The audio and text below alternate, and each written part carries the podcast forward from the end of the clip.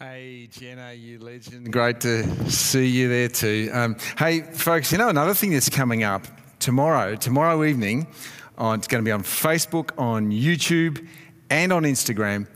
We've got this new thing, new series happening around the church at the moment. It's called A Day in the Life of.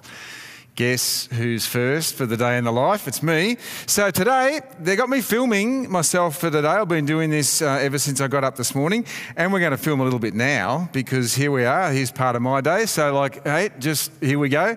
I'm filming myself for a day in the life, and I'm now preaching to the church, Mill Park Baptist Church. Let's turn it around so we can see all the troops out there. Oh, hold on, how do you do that? Let's start again. Now we'll just turn that around. And now there you go. See? There you go. Look out. There's there's Luke, and then Paul's over there, and the boys are up the back. Uh, and so this is a day in the life. There you go. How's that? That's professional quality recording? You can't wait to see it tomorrow. It's going to be, well, anyway. Hey, friends, you know, when I was a homicide squad detective, Victoria Police Force, because we had a, a statewide responsibility.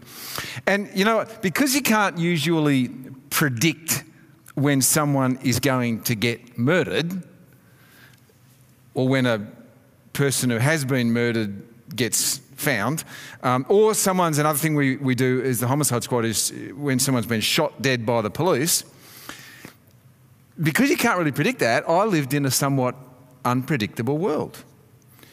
It was only a month or two before we were due to get married in Canada, uh, and Deb was out here in Australia just for a couple of weeks, and together we were, we were working on, on painting the house that I had owned for a while, and we are going to sell it. We weren't going to live in it once, we got married, so we are going to sell it. Um, and we came home after a long day. It was a Saturday night. Came home to, uh, to my parents' place, uh, worked at the house all day, exhausted, tired, had dinner, and then I fell into bed. And it was around, it was actually 1.49 a.m. the next morning.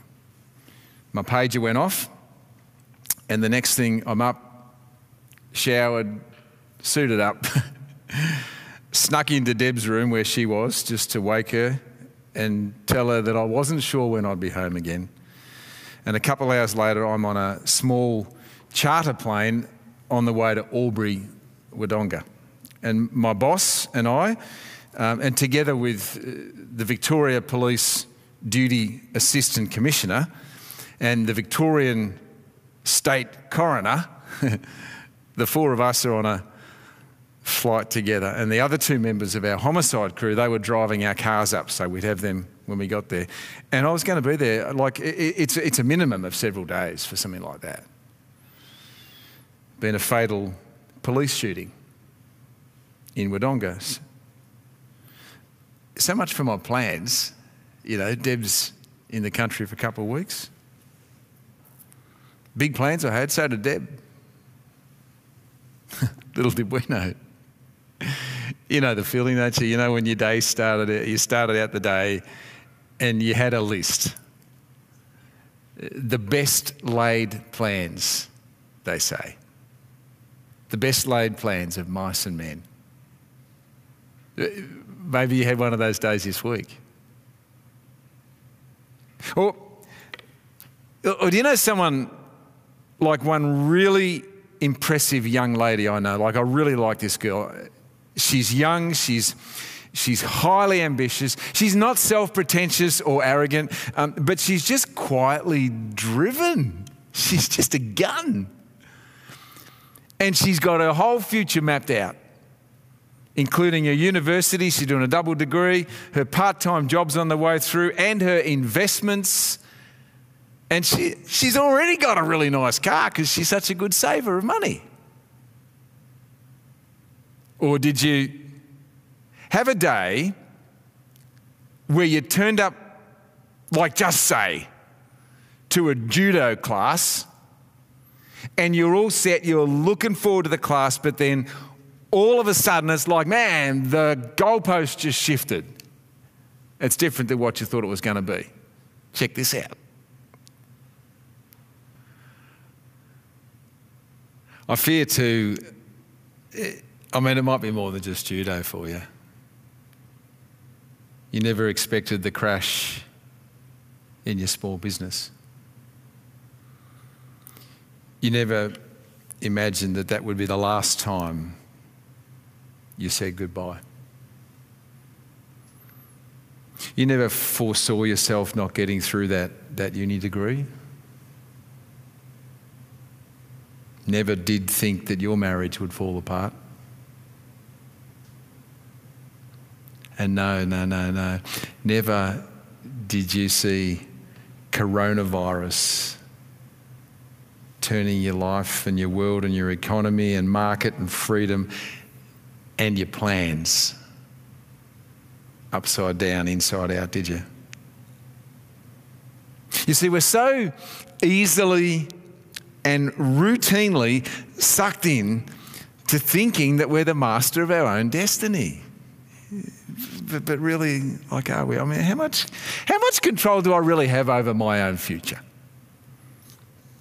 From the smallest to the largest detail. It's 40 to 50 AD when James is writing to these Jewish people. Now we know that they're already following Jesus.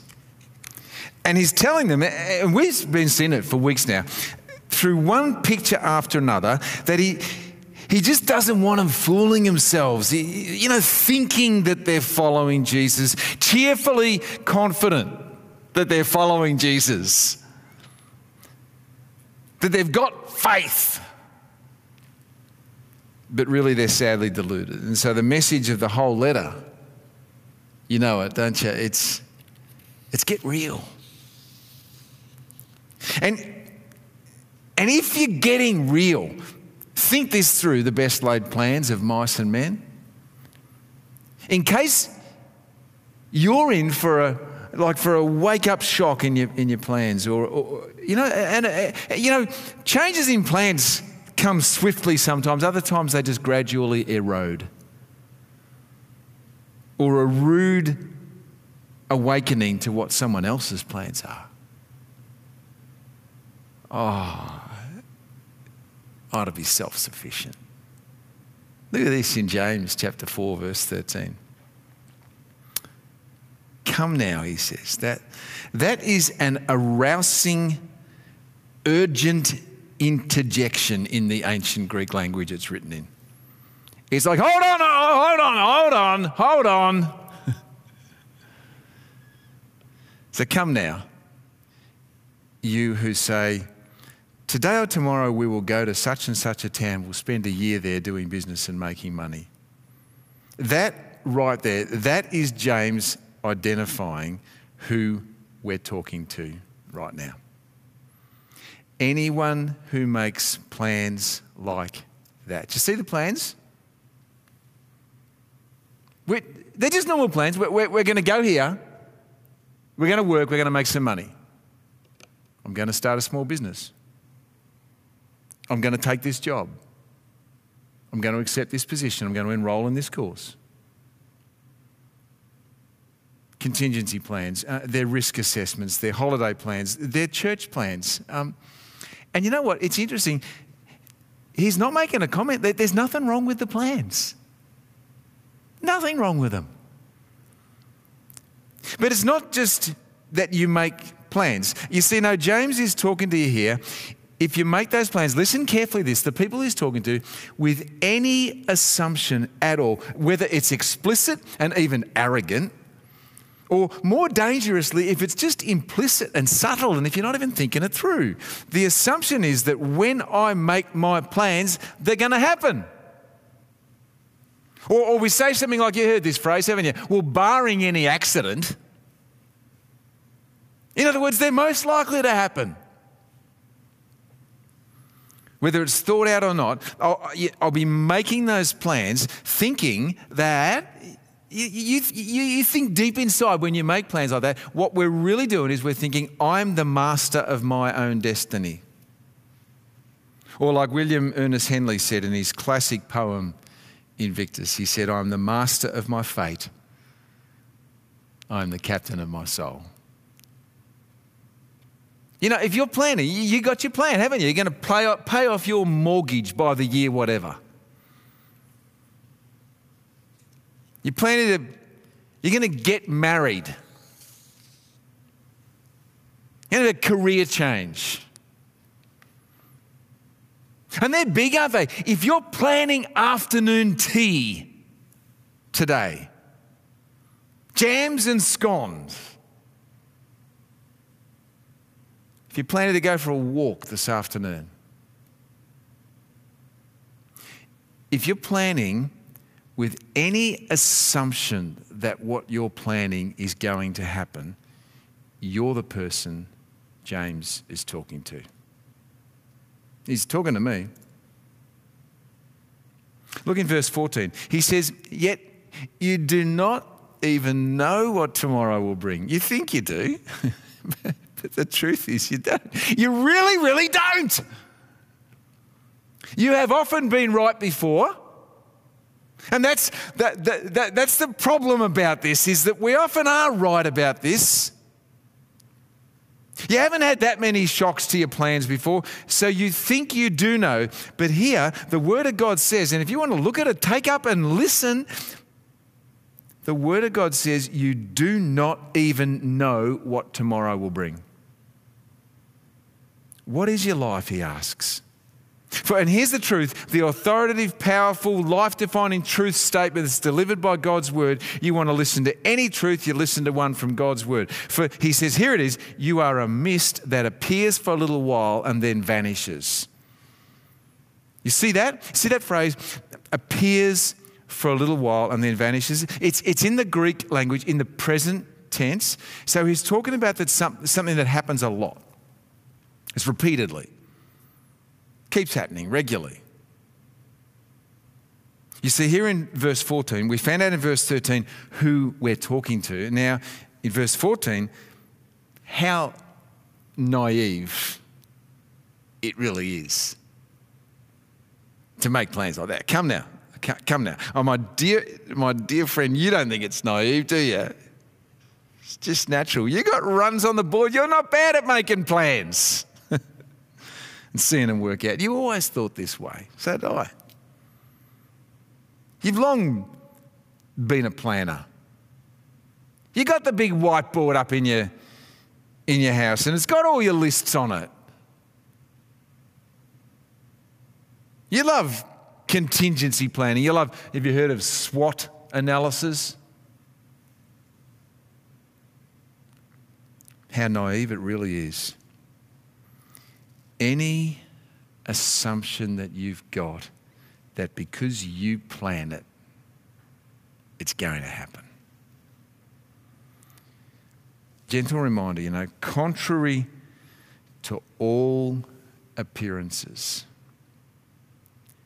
even if it has happened almost all your life, outside of any sense of security you have. And it doesn't matter if it's afternoon tea this afternoon or your life destiny. It's naive in the extreme for you to think or even just to inadvertently assume that you're the captain of your soul. Your life, James says, it's like a mist. And, and you've seen a mist, haven't you? A mist that's here today and vanishes tomorrow. It's stark language. I, I was running just the other day, you know, um, it was, oh, now, it was Thursday or Friday, that really cold day we had. And honestly, like it was one of those, like I was blowing smoke. Like, that's how cold it was. That mist,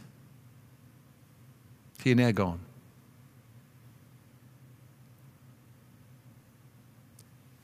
Your life is like a mist. It's here now and vanishes. It could be all over for you tonight. It could. That, that, that is not that is not fear mongering. It's just helpful, honest reminding. And now, in verse 15, here's, here's a better and safer way to think. It says instead, instead of being naive, you ought to say, if the Lord wishes. Now, that, my friend, that's where the phrase, have you heard that phrase, God willing, comes from? Or, or good Lord willing? That's where that phrase comes from. I, I, mean, I've heard that phrase for years, but I've learned it well from my good friend, Pastor Sammy Caldas, uh, pastor for Arabic ministries here, Mill Park Baptist Churches. I dare you to have a conversation with Sammy or get an email or a text from him or be at a meeting with him and see if he doesn't pop that in there somewhere. Good Lord willing. Good Lord willing, and when I said I dare you to do it, I know it won't happen. Sammy's really made me think about this. If the Lord wishes, if the Lord wishes, we will live and do this or that. That's a way better and safer way to think. And you get it, don't you? It doesn't, it doesn't mean you don't make plans. You see that? It, doesn't end up with you not dreaming about fish and chips for dinner tonight that you've already talked about with your family.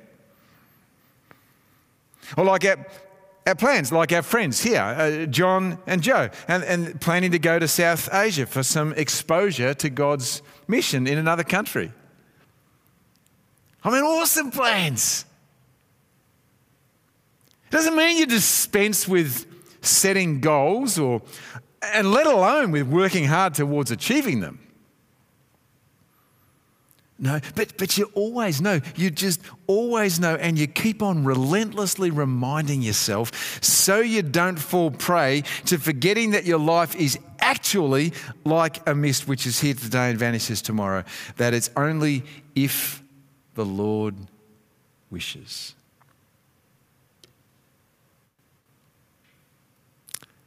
Longer you live, the more likely you are to realize that this is true. To realize that you're not the captain of your own soul. I'm in my 50s now, and you know, there are things that have happened for me throughout my life, but especially in these last 10 years. And never but never, but never would I have entertained any possibility of them happening in my life. It's not my plans. I want to ask you this morning how about, how about saying and thinking, God willing?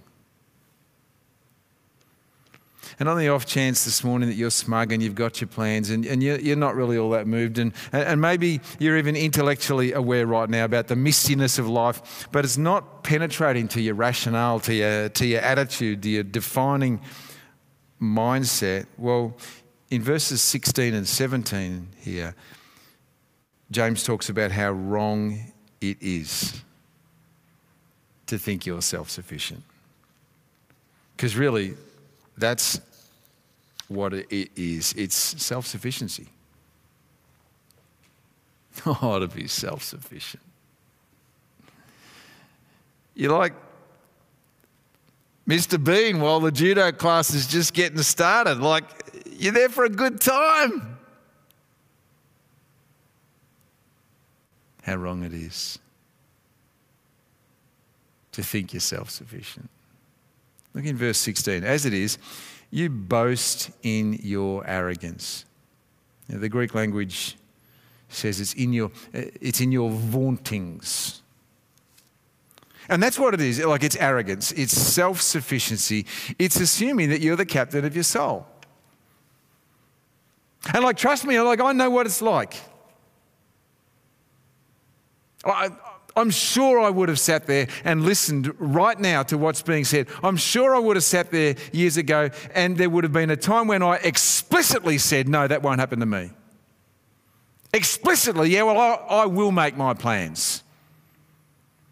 And then I might have moved a little bit from explicit to implicit, but, but there was always this assumption in there. And so right now, You could be sitting there listening to that and thinking, yeah, no, that's not going to happen to me. I am going to make my plans. I, it's assuming that you're the captain of your soul. It's feeling secure in your plans. And here, here, right here, it's the definitive blow of God's word, my friends. And it's, it's for you and it's for me. And just remember, when we say it's the definitive blow of God's hand, um, God's, God's instruction is always, but always, for your life and your growth and your healing and for your well being. It's not for your nervousness or your fear or your accusation or your trepidation or your condemnation. It's never that. It says here, James says, you boast in your arrogance, but here's the blow all such boasting is evil.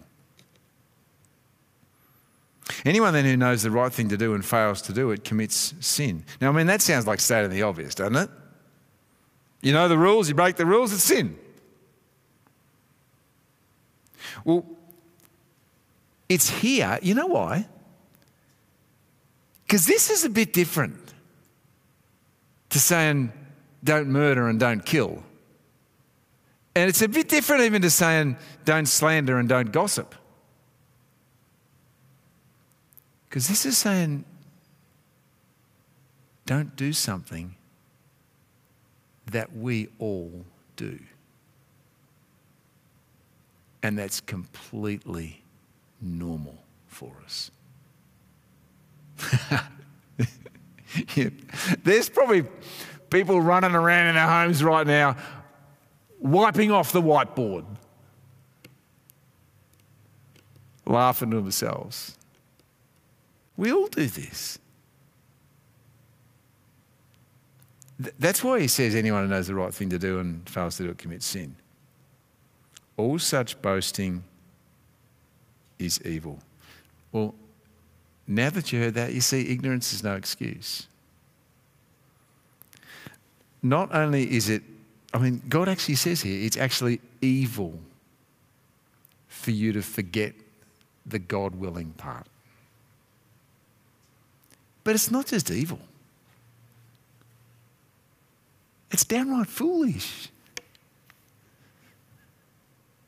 And that, like, that means it's, it's dangerous to your health and your future and your family and your plans. Because you think you got it in hand and you haven't. All the bigger shock. All the bigger shock when you have your rude awakening and realize you haven't. How about saying and thinking, God willing? Hey, what's God asking of you? Like, does He want you to throw your best laid plans out? No, no, no, no. Not, not if they're plans for good things. No. How about this? What about if you start by saying, what about this week? If you, if you just said, well, I'm just going to start saying, God willing. Even just a bit. Uh, I'm trying to train myself to do this now. Just a bit. Like, like don't say it. Just pick where you say it. Because some people, if, if they hear you say that and maybe they're not following Jesus, they're going to think you're a Fruit Loop, yeah? And there's no real, like, there's no necessity for them to think you're a Fruit Loop about that. So don't, I wouldn't do that. But what about around each other here in our church family and, and in our families, in our homes, and even, you know, when you're writing things down, maybe in your journal, just to start acknowledging God willing. Good Lord willing. Try saying it just once in a while. See what it does to your understanding. How about saying and thinking? God willing. And then just saying, well, I'm going to consciously hold my plans, quote unquote, loosely. Sure, like make your plans. I got my plans. Uh, I've already written down this morning what my plans are this afternoon. Like I, I, I plan from here. I'm going to go home. Uh, we're going to have lunch as a family. I'm going to spend the afternoon um, doing what, what I call administration work for Mill Park Baptist. You know, phone calls and emails. And then somewhere around five o'clock, I plan to go for a run. Um, I've planned, I, I, know which course I'm going to run this afternoon. I've got some different ones. Uh, I know which one I'm going to run. And then I've got dinner with the family, and I'll be relaxing tonight, watching Netflix or TV with the family. I've got my plans. But, but in your mind and in your thoughts, and whenever other people are, are part of your plans or affected by them, just start telling yourself to hold them loosely because that could all change what I just told you. It could all change in a heartbeat. How about saying and thinking, God willing?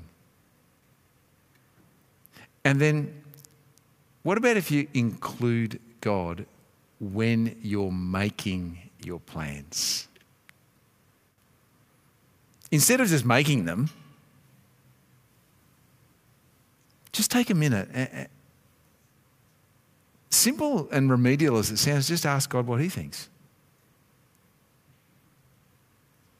Because we soon realize that, as it says in wisdom literature in the Proverbs, in a person's heart, they make their plans. But it is God who determines their steps. The only thing that alters when you take this on board,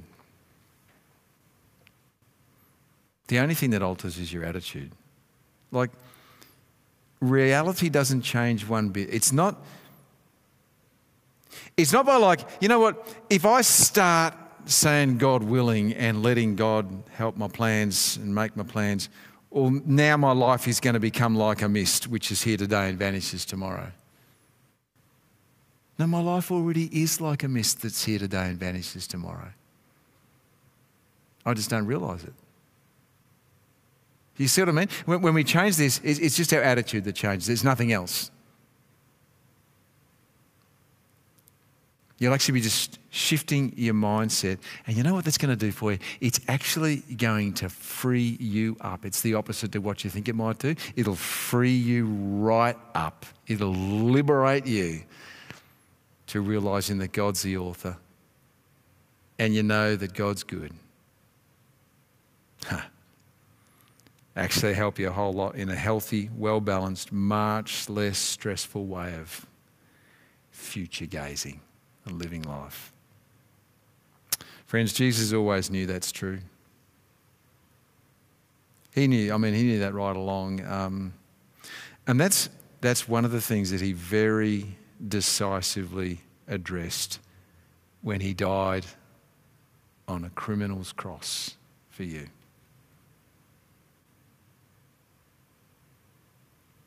Rescuing you from, from what, the, what the Bible calls rescuing you from the dark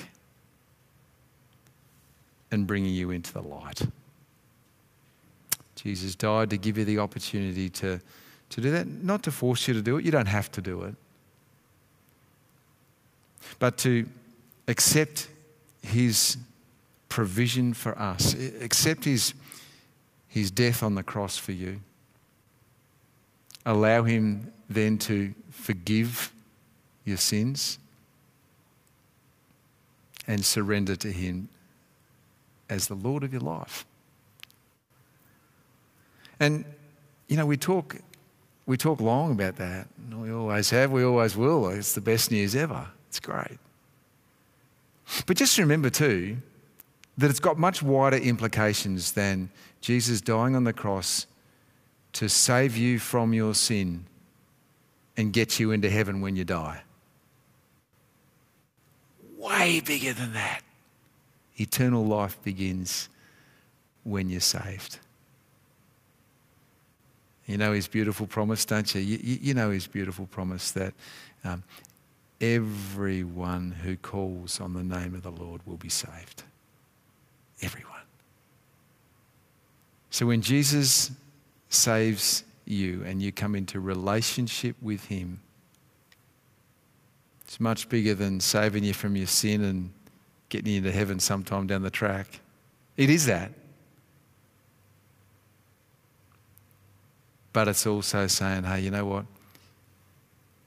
He's making the plans. And if you can learn to say, God willing, you will live in a whole lot freer and easier. You want to pray with me? Lord, thank you so much. Thank you that, that, that you do make the plans. And I just ask you that you'd help us. I mean, help me. Help all of us. Just, just help us to hold our plans loosely while we're remembering that it's God willing. God willing. Please help us to remember that. Pray in Jesus' name. Amen.